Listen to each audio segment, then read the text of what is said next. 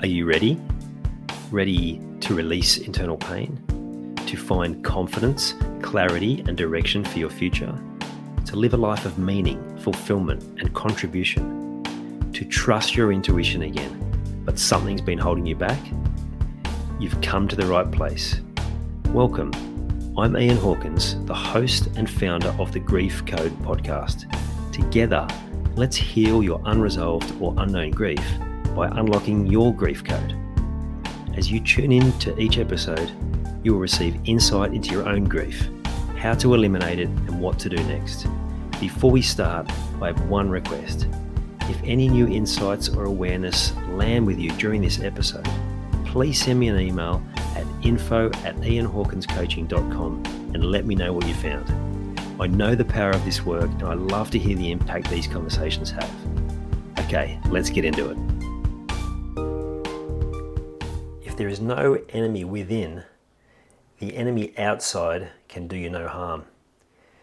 This African proverb I first heard from Les Brown, and I can still hear his voice ringing in my ears. He spoke so passionately about it.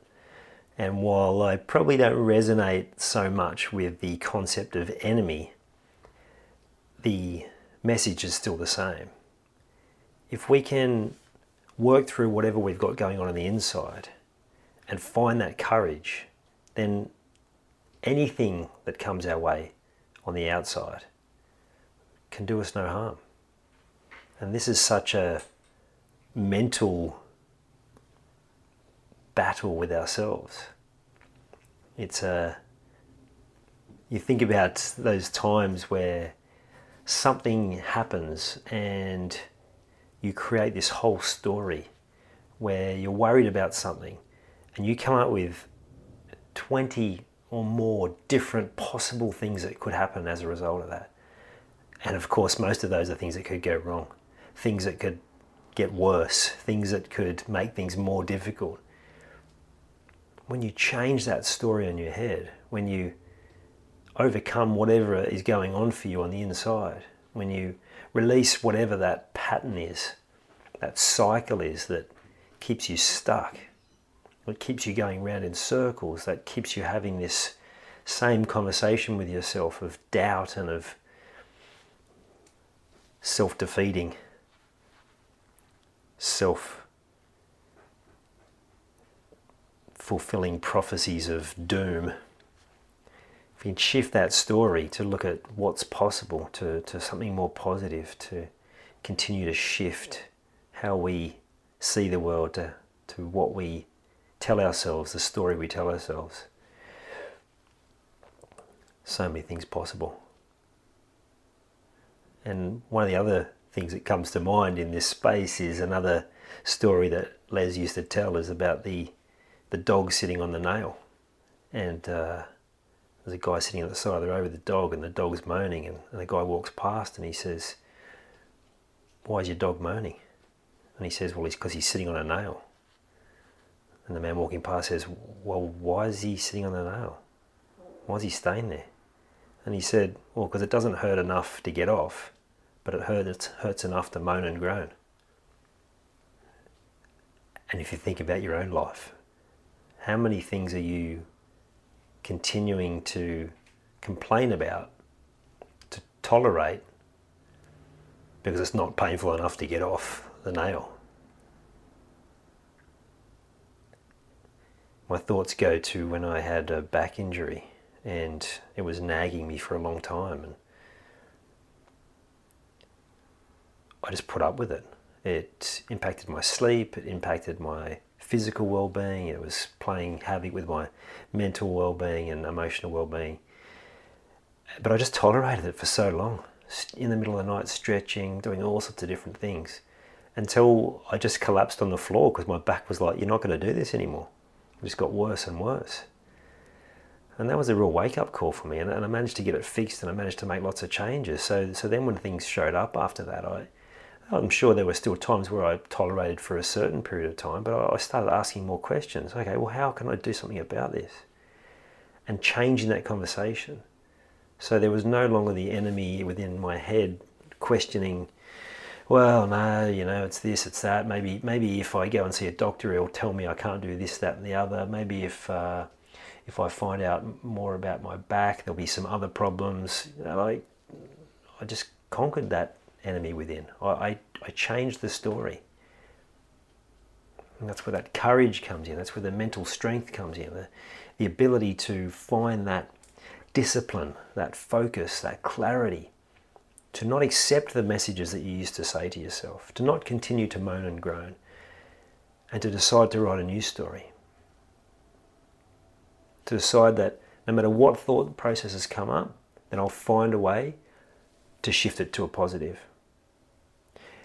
No matter what comes my way in life, I'll find a way to uh, allow myself to process what's coming up, to feel whatever emotions that I feel, to be able to release it, to release that grief that we all hold from the big stuff to losing someone in our life to the smaller things that, that were small events in our life that created patterns within us that have kept us stuck. Another one of Les's favourite statements, which I referenced before in the podcast, is we have these different ideas and we have these different moments of inspiration from our heart. And we're like, yeah, let's go do that. And then we go from our heart to our head and we ask how. And that's where the enemy comes in. Who do you think you are? You can't do that. What a stupid idea. That'll never work anyway.